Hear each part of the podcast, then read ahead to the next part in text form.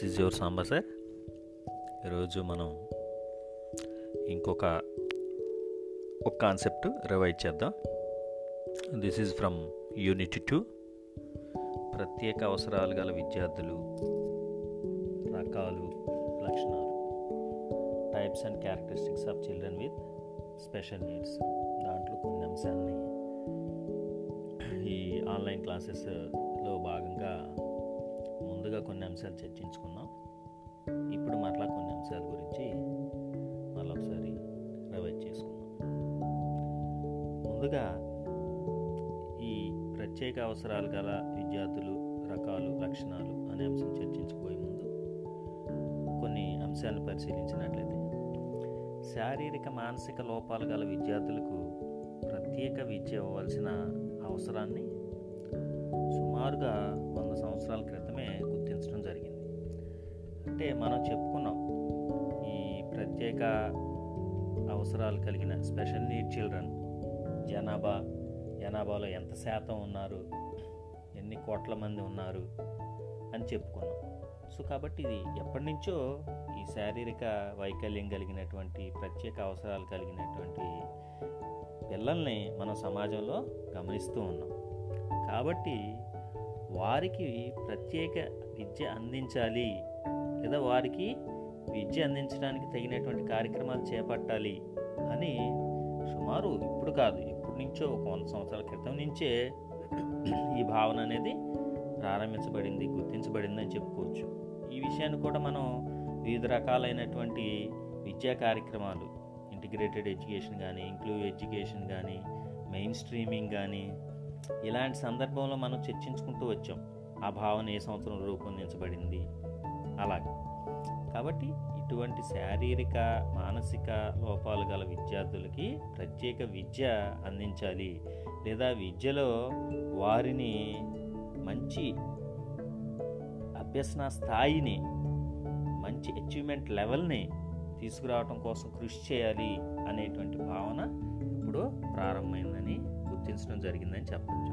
శారీరక మానసిక వికలాంగులు విద్య నేర్చుకోవటానికి పనికిరారనే భావన చాలా కాలంగా సమాజంలో పాతుకుపోయింది.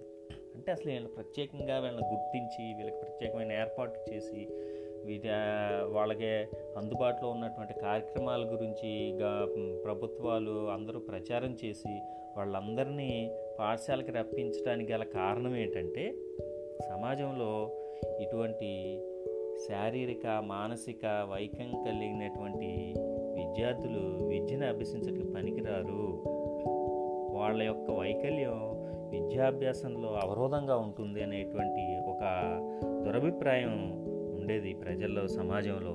అందుచేత ఎక్కువగా ఇలాంటి లక్షణాలు ఉన్నటువంటి, ఇలాంటి వైకల్యాలు కలిగిన విద్యార్థులు పాఠశాలకి వచ్చేవాళ్ళు కాదు, తల్లిదండ్రులు కూడా పంపించేవాళ్ళు కాదు. కానీ కాలక్రమేణా, అంటే మనం ఇయర్ బై ఇయర్స్ పాస్ అయ్యే కొంది మనం అటువంటి విద్యార్థుల్ని విడదీసి విద్యాభ్యాసాన్ని అందించే స్థాయి నుంచి వారిలో సమగ్ర విద్యను అందించే స్థాయికి ఈ రెవల్యూషన్ అనేది వచ్చిందని చెప్పవచ్చు.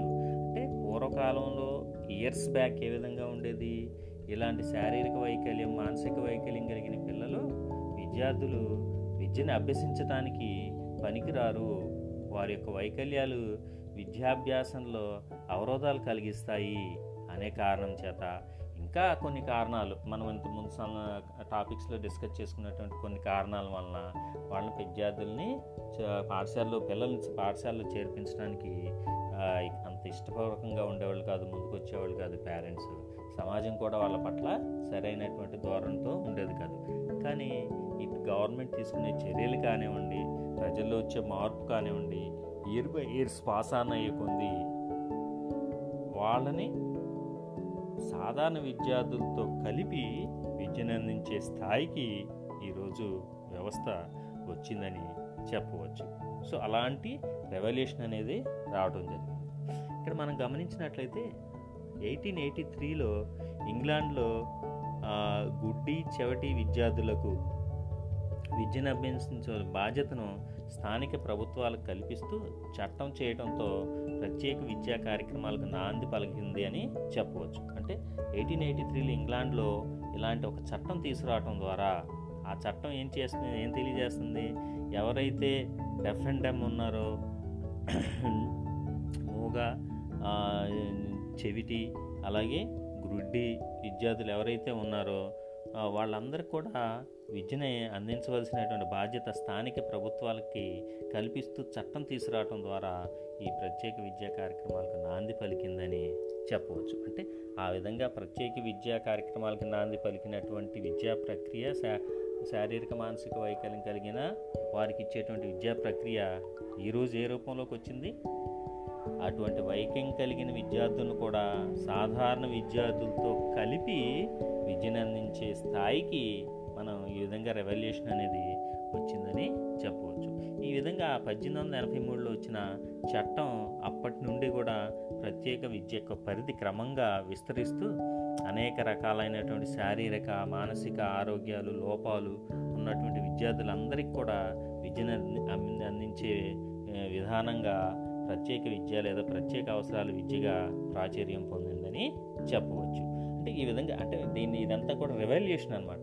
అంటే సా ఇప్పుడు పద్దెనిమిది వందల ఎనభై మూడులో ఎక్కడో ఇంగ్లాండ్లో కేవలం గుడ్డి చెవిటి వారికి మాత్రమే విద్యని అందించాల్సిన బాధ్యత స్థానిక ప్రభుత్వాల మీదకు ఉంచుతూ ఒక చట్టాన్ని తీసుకురావడం ద్వారా ప్రారంభమైనటువంటి ప్రత్యేక విద్యా కార్యక్రమం ఈనాడు ఏ రకమైనటువంటి శారీరక మానసిక లోపం ఉన్నా సరే అటువంటి అందరి విద్యార్థులు కూడా ప్రత్యేక విద్యని అందించాలి అనే స్థాయికి రెవల్యూషన్ రావడం జరిగింది.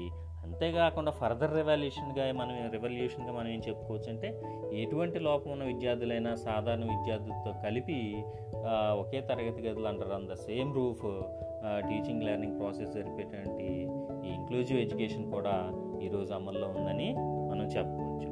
సో కాబట్టి ఈ సందర్భంలో ఈ ప్రత్యేక అవసరాలు కలిగిన విద్యార్థులు ఎటువంటి విద్యార్థులు ఉంటారు, వాళ్ళలో అటువంటి ముఖ్యమైన రకాలు ఏంటి ఒకసారి పరిశీలిద్దాం. అవి పరిశీలించినట్లయితే ఒకటి, ఏకాగ్రత లోపం కలిగిన వాళ్ళు, అంటే కాన్సంట్రేషన్ అనేది లేకుండా ఉండేవాళ్ళు. రెండు, శ్రవణ దృష్టి లోపం కలిగిన వాళ్ళు, అంటే వినికిడి లోపం లేదా దృష్టి లోపం. రెండు రెండు రకాలుగా మనం పరిగణించాలి.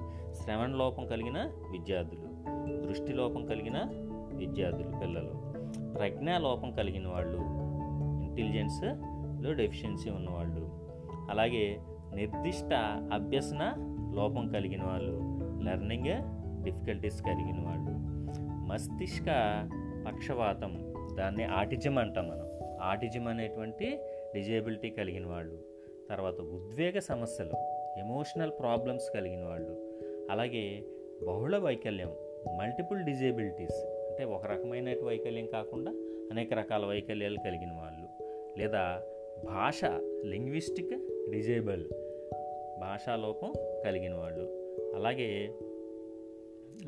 వివిధ రకాల అంగవైకల్యం కలిగిన వాళ్ళు, వివిధ రకాల అంగవైకల్యం కలిగిన వాళ్ళు. దీన్ని శారీరక వైకల్యంగా మనం చెప్పుకుంటే అంటే కాళ్ళు కానీ చేతులు కానీ ఇలాగ అవయవాలు సరిగా వాటిలో లోపాలు, అలాగే ఆరోగ్య సమస్యలు కలిగిన వారు ఆరోగ్య సమస్యలు కలిగిన వారు సో ఇన్ని రకాలైనటువంటి మనం ఈ స్పెషల్ నీడ్ చిల్డ్రన్స్ని లేదా ప్రత్యేక అవసరాలు కలిగిన విద్యార్థుల్ని అది లేదా డిజేబిలిటీ స్టూడెంట్స్ మనం గుర్తించవచ్చు. సో ఇన్ని రకాలైనటువంటి విద్యార్థులు మనం సమాజంలో ఈ వైకల్యం కలిగిన పిల్లల్లో గుర్తించవచ్చు.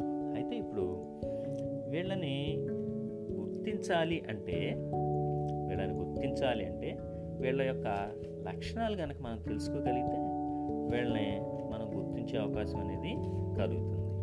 ఒకసారి బ్రీఫ్గా ఈ కొన్ని రకాలైన అంటే మనం తర్వాత సబ్ టాపిక్లో ప్రత్యేకంగా దృష్టిలోపం కలిగిన వాళ్ళు, వినికిడి లోపం కలిగిన వాళ్ళు, వీళ్ళ గురించి ప్రత్యేకంగా చర్చించుకుంటాము. సో మిగతా వాళ్ళని సంబంధించి బ్రీఫ్గా వాళ్ళ యొక్క కొన్ని లక్షణాలని పరిశీలిద్దాం. ఏకాగ్రత లోపం, ఏకాగ్రత లోపం కాన్సంట్రేషన్ సంబంధించినటువంటి డిజేబిలిటీ కలిగిన వాళ్ళు, వాళ్ళ లక్షణాలు ఏ విధంగా ఉంటాయో పరిశీలిద్దాం. వీళ్ళకి ఏకాగ్రత లోపం అంటున్నాం కాబట్టి తక్కువ అవగాహన అవధి ఉంటుంది, అంటే లో అటెన్షన్, లో అటెన్షన్ అంటే ఎక్కువసేపు ఏ విషయం మీద కూడా వాళ్ళు కాన్సన్ట్రేషన్ చేయలేరు. ఏ విషయం మీద కూడా వాళ్ళు కాన్సన్ట్రేషన్ అనేది ఎక్కువసేపు అటెన్షన్ పే చేయలేరు. మెయిన్గా వాళ్ళు అటెన్షన్ని పే చేయలేరు. అంటే for example forty five minutes class జరుగుతూ ఉంటే ఒక పది నిమిషాలు విన్న తర్వాత వాళ్ళు డివేట్ అయిపోతూ ఉంటారు. ఇంకా వాళ్ళ యొక్క వాళ్ళు ఉన్న లోపం కారణంగా వాళ్ళ తర్వాత అంశం మీద దృష్టిని కేంద్రీకరించలేరు. అదొక లోపం.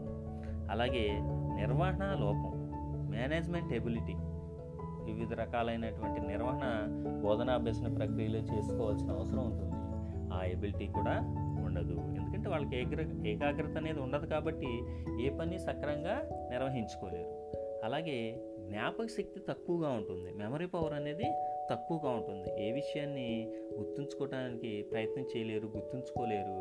అలాగే పెద్ద పెద్ద విషయాలను అసలు గుర్తుంచుకునే అవకాశమే లేదు. అంటే తక్కువ జ్ఞాపక శక్తి అనేది ఉంటుందని చెప్పవచ్చు. అలాగే తక్కువ ఆత్మ సంయమనం, అంటే సెల్ఫ్ ఎస్టీమ్ అనేది కూడా చాలా తక్కువగా ఉంటుందని చెప్పవచ్చు. అలాగే నిలకడ తక్కువగా ఉంటుంది, నిలకడ తక్కువగా ఉంటుంది అంటే స్టేబుల్గా ఉండలేరు. ఎలా ఉండలేరు? స్టేబుల్గా ఉండలేరు. దాని పర్యవసానం ఏంటంటే తొందరపాటుతనం ఎక్కువగా ఉంటుంది. ప్రతిదానికి కూడా ఓవర్గా ఇది అవుతూ ఉంటారు, తొందరపాటుతనం కనిపిస్తూ ఉంటుంది. అంతేకాకుండా మాటల్లో స్థిరత్వం అనేది కూడా ఉండదు, మాటల్లో స్థిరత్వం అనేది కూడా ఉండదు. అలాగే మాటలతో పాటు చేతల్లో కూడా స్థిరత్వం అనేది ఉండదు. ప్రధానంగా ఈ లక్షణాలు ఏకాగ్రత లోపం కలిగినటువంటి పిల్లల్లో మనం గమనించవచ్చు. ఆ తర్వాత ఆటిజం, మస్తిష్క పక్షవాతం, ఈ లక్షణాలు కొన్ని బ్రీఫ్గా చూద్దాం. సో దీని గురించి కూడా మళ్ళీ తర్వాత అంశాల్లో మనం విస్తృతంగా చర్చించుకోవడం జరుగుతుంది. కాబట్టి బ్రీఫ్గా కొన్ని లక్షణాలని పరిశీలిద్దాం ఈ సబ్ యూనిట్లో భాగంగా. ఈ వీరి లక్షణాలు పరిశీలించినట్లయితే ఆటిజం వ్యాధి కలిగిన వాళ్ళు తిరిగి తిరిగి అదే పని చేయటం లేదా ఒకే రకంగా వ్యవహరించడం అనేది జరుగుతుంది. అలాగే హాని చేసుకునే ప్రవర్తనలు, వాళ్ళకు వాళ్ళు హాని చేసుకునేటువంటి బిహేవియర్ కూడా ఇటువంటి డిజేబిలిటీ ఉన్న పిల్లల్లో మనం గమనించవచ్చు. అంతేకాకుండా వీళ్ళలో ఓవర్ రెస్పాండింగ్ అనేటువంటి క్యారెక్టరిస్టిక్ కూడా ఉంటుంది. అంటే విపరీతంగా ఈ ప్రతిస్పందిస్తూ ఉంటారు. ఏదైనా అంశానికి, ఏదైనా సంఘటనకి సంబంధించి ఆ ప్రతిస్పందన అనేది ఓవర్గా ఉంటుందని చెప్పవచ్చు. అంతేకాకుండా అయితే వీళ్ళ ఇంకో లక్షణం ఉంటే ప్యాసివ్గా ఉంటారు లేదా ఓవర్ రియాక్టివ్గా ఉంటారు. ఈ లక్షణాన్ని కూడా మనం గమనించవచ్చు. రియాక్ట్ అయితే ఓవర్గా రియాక్ట్ అయిపోతూ ఉంటారు లేదా ప్యాసివ్గా స్తబ్దతగా ఉండిపోతూ ఉంటారు. అంతేకాకుండా వీళ్ళు ఎక్కువగా నవ్వటం, భయపడటం లేదా ఏడవటం చేస్తూ ఉంటారు. అంటే ఏది చేసినా ఒకే పని చేస్తారో అది ఎక్కువగా చేస్తారు. ఎక్కువగా ఏడవటం లేదా ఎక్కువ భయపడతా ఉండటం లేదా ఎక్కువగా నవ్వటం, ఇలాంటి లక్షణాలు వీళ్ళల్లో మనం గమనించవచ్చు. ఇవి ఈ ఆటిజం ఉన్నటువంటి విద్యార్థుల్లో పిల్లల్లో కనిపించేటువంటి లక్షణాలుగా మనం చెప్పుకోవచ్చు. సో ఈ ఆటిజం అనే అంశాన్ని కూడా మనం ఆల్రెడీ మనం డిస్కస్ చేసాము కాబట్టి రివిజన్లో అవకాశం ఉంటే మరలా కూడా దీని గురించి తెలుసుకుందాం. తర్వాత వినికిడి దృష్టి లోపాలు, వీళ్ళ యొక్క లక్షణాలు కూడా మనం బ్రీఫ్గా తెలుసుకుందాం. వినికిడి యంత్రం సహాయంతో కానీ లేకుండా కానీ సరిగ్గా వినలేకపోవటం లేదా అర్థం చేసుకోలేకపోవటం వలన విద్యార్థులు విద్యా కార్యక్రమాలు తీవ్రంగా కుంటుపడతా ఉంటాయి. అంటే వీళ్ళు సరిగ్గా వినలేరు, సరిగ్గా వినలేరు అలాగే దృష్టిలోపం ఉంటే వాళ్ళు సరిగ్గా చూడలేరు. సో సరిగ్గా వినలేకపోతే వచ్చే నష్టాలు ఏంటి? అభ్యసన ప్రక్రియలో, విద్యా ప్రక్రియలో సరిగ్గా చూడలేకపోవటం వల్ల వచ్చే నష్టాలు ఏంటో మనకి ఆటోమేటిక్గా తెలుసు. కాబట్టి వీళ్ళు సరిగ్గా వినలేరు, వినికిడి లోపం ఉన్నవాళ్ళు, దృష్టిలోపం ఉన్నవాళ్ళు సరిగ్గా చూడలేరు. అంటే వీరు ఏదో ఒక యంత్రం సహాయంతో వాళ్ళ యొక్క పనులు చేయవలసి వస్తుంది. వినికిడి లోపం ఉంటే ఆ హియరింగ్ ఎయిడ్ ఏదైనా ఉపయోగించి వాటి సహాయంతో వినవలసి వస్తుంది. దృష్టిలోపం ఉన్నవాళ్ళు ఈ స్పెక్టికల్స్ కానివ్వండి వాటి సహాయంతో చేయవలసి ఉంటుంది. అది దృష్టిలోపం ఉన్నవాళ్ళు ప్రత్యేకంగా ఆ లోపం యొక్క తీవ్రతను బట్టి, స్థాయిని బట్టి మనం కొన్ని సందర్భాల్లో డివైజ్ ఉపయోగించడానికి అవకాశం ఉంటుంది. లేదా కంప్లీట్ బ్లైండ్ అయిన విషయంలో ఇంకా వాళ్ళు చూపు అనేది సాధ్యపడదు. కాబట్టి వాళ్ళు ఇంకా తీవ్రమైన సమస్యలు విద్యా ప్రక్రియలో ఎదుర్కొనే అవకాశం అనేది ఉంటుంది. అలాగే వినికిడి లోపం ఒక చెవి ఒక చెవికే పరిమితం కావచ్చు లేదా రెండు చెవులకి వ్యాపించవచ్చు. అంటే వినికి లోపం ఉన్న వాళ్ళు కొంతమందికి ఒక చెవికే ఉంటుంది, కొంతమందికి రెండు చెవులకే ఉంటాయి. ఒక చెవికే ఉన్న వాళ్ళు రెండో చెవి సహాయంతో ఎక్కువగా వినడానికి ప్రయత్నిస్తూ ఉంటారు. మనం సొసైటీలో గమనిస్తూ ఉంటాం, మనం ఒకవైపు మాట్లాడితే వాళ్ళు వినపడదు, మళ్ళీ రెండో వైపు మాట్లాడమని లేదా వాళ్ళే తలని రెండో వైపు తిప్పి చెవిని మాట్లాడే వైపు తిప్పి వినడానికి ప్రయత్నం చేస్తూ ఉంటారు. ఈ విధంగా అలాగే కొంతమంది సైగ్నల్ ద్వారా కూడా వ్యవహరిస్తూ ఉంటారు. అంటే ఈ సైన్స్ సైన్స్ హ్యాండ్ సైన్స్ ద్వారా కూడా వీళ్ళు మాట్లాడటానికి ప్రయత్నం చేస్తూ ఉంటారు. కొంతమంది ఇతర జ్ఞానవయాల సహాయంతో స్పందిస్తూ ఉంటారు. ఉదాహరణ స్పర్శ. ఇదే విధంగా దృష్టిమాన్యం కూడా కలిగిన విద్యార్థులు వ్యక్తులు కూడా విద్యా కార్యక్రమాలను తీవ్రంగా ప్రభావితం చేస్తూ ఉంటుంది. అంటే ఈ దృష్టిమాన్యం ఉన్న వాళ్ళు కూడా ఎడ్యుకేషన్ ప్రాసెస్లో అంటే వీళ్ళు సరిగ్గా చూడలేరు అంశాలని. అలాగే ఆ అంశాలు సరిగ్గా చూడలేకపోవడం ద్వారా కూడా మనకి విద్యా ప్రక్రియలో ఇబ్బందులు అనేవి వచ్చే అవకాశం ఉంటుంది.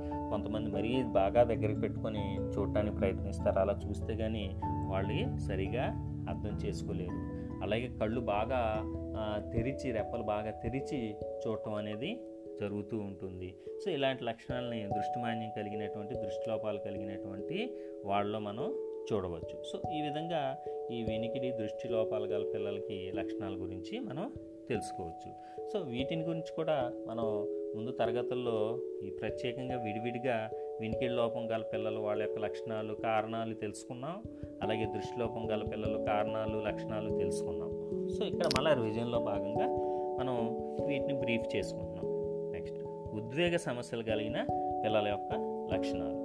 ఉద్వేగ సమస్యలు కలిగిన పిల్లల లక్షణాలు పరిశీలించినట్లయితే ప్రజ్ఞ లేదా ఇతర కారణాలతో సంబంధం లేకుండా నేర్చుకోలేకపోవడం అనేది జరుగుతుంది. అంటే వాళ్ళకి ఎమోషనల్ బ్యాలెన్స్ ఉండదు కాబట్టి ఉద్వేగపరమైనటువంటి సమస్యలు ఉంటాయి కాబట్టి అంటే సాధారణంగా విద్యా ప్రక్రియలో ఏదైనా విషయాన్ని నేర్చుకోలేకపోతున్నారంటే ఏదో ఒక లోపం, అంటే ఇంటెలిజెన్స్ లోపం లేకపోతే ఇంటెలిజెన్స్ లోపం ఉన్నట్లయితే ఆటోమేటిక్గా ఈ అచీవ్మెంట్ అనేది తక్కువగా ఉంటుంది, లేదా ఇతర కారణాలు ఉంటే తక్కువగా ఉంటుంది. ఫర్ ఎగ్జాంపుల్ దృష్టి లోపం, వాళ్ళు సరిగ్గా చదవలేరు, అవన్నీ కారణాల చేత వాళ్ళకి అచీవ్మెంట్ లెవెల్ తక్కువగా ఉంటుంది. కానీ ఉద్యోగ సమస్య కలిగిన విద్యార్థులకి ఈ ఈ కారణాలు కాకుండా ఈ కారణాల వల్ల కాకుండా వాళ్ళు వాళ్ళలో ఉన్నటువంటి ఈ అన్స్టెబిలిటీ వలన ఎమోషనల్ అన్బ్యాలెన్స్ వలన వాళ్ళు సరిగ్గా నేర్చుకోవటం అనేది చేయలేరు. నిత్య జీవితంలో అవసరమైన సంబంధ బాంధవ్యాల నిర్వహణలో లోపం కూడా ఉంటుంది. వాళ్ళకి ఎమోషనల్ బ్యాలెన్స్ ఉండదు కాబట్టి వాళ్ళ రిలేషన్స్ కూడా ప్రాపర్గా మెయింటైన్ చేయలేరు. అలాగే సాధారణ పరిస్థితుల్లో కూడా వాళ్ళు ఎక్స్ట్రీమ్గా బిహేవియర్ అనేది వాళ్ళలో గమనించవచ్చు. అంటే ఈ ఎమోషనల్ బ్యాలెన్స్ లేని వాళ్ళు, ఇటువంటి ఉద్వేగ ఉద్వేగ సమస్యలు కలిగిన వాళ్ళు సాధారణ పరిస్థితులు అలా అక్కడ ఎటువంటి ప్రాబ్లమ్స్ లేకపోయినా పీస్ఫుల్గా ఉన్న సమయంలో కూడా వాళ్ళ యొక్క ప్రవర్తన ఎక్స్ట్రీమ్ లెవెల్లో ఉంటుందని చెప్పవచ్చు. అంతేకాకుండా వీళ్ళు తరచూ దుఃఖానికి నిరాశకి గురి కావడం జరుగుతుంది. అంటే ఎప్పుడు కూడా ఏదో కోల్పోయిన వాళ్ళలాగా, అలాగే ఏదో ఇబ్బంది కలిగిన వాళ్ళలాగా దుఃఖానికి నిరాశకి గురవడం అనేది జరుగుతుంది. అంతేకాకుండా అనవసరమైనటువంటి ఆందోళన యాంగ్జైటీ అనేది వాళ్ళ మనసుల్లో ఎప్పుడూ ఉంటుంది.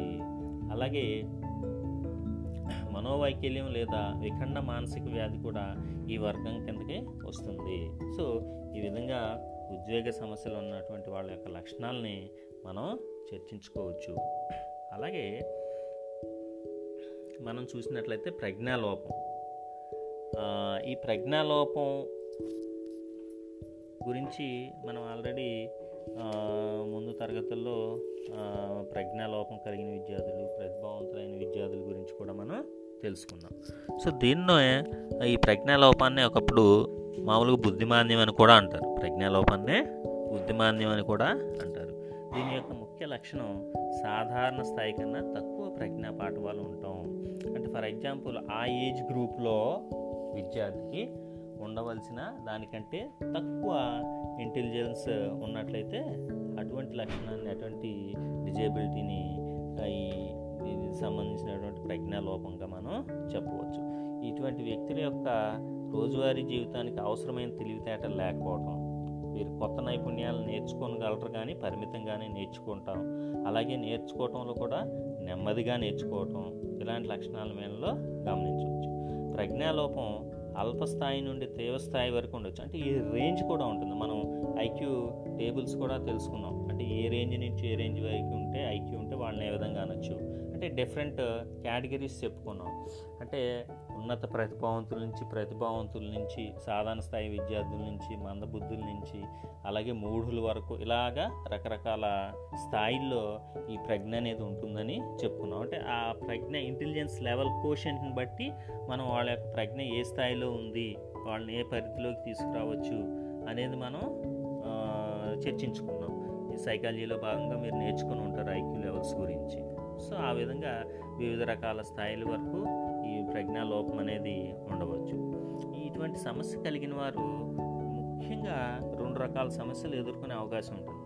అంటే ఆలోచనలు, సమస్య పరిష్కారం, నిర్ణయ సామర్థ్యం, దీంట్లో లోపం ఉంటుంది. అలాగే అనుకూల ప్రవర్తనలో అనగా రోజువారీ జీవితానికి కావాల్సినటువంటి స్పందనలు, ప్రతిస్పందనలో కూడా లోపం అనేది ఉండే అవకాశం ఉంటుంది. సో ఈ విధంగా మనం ప్రజ్ఞాలోపం కలిగినటువంటి వాళ్ళ యొక్క లక్షణాలు మనం చర్చించుకోవచ్చు. సో మిగతా అంశాల గురించి తర్వాత తరగతిలో నేర్చుకుందాం. Thank you.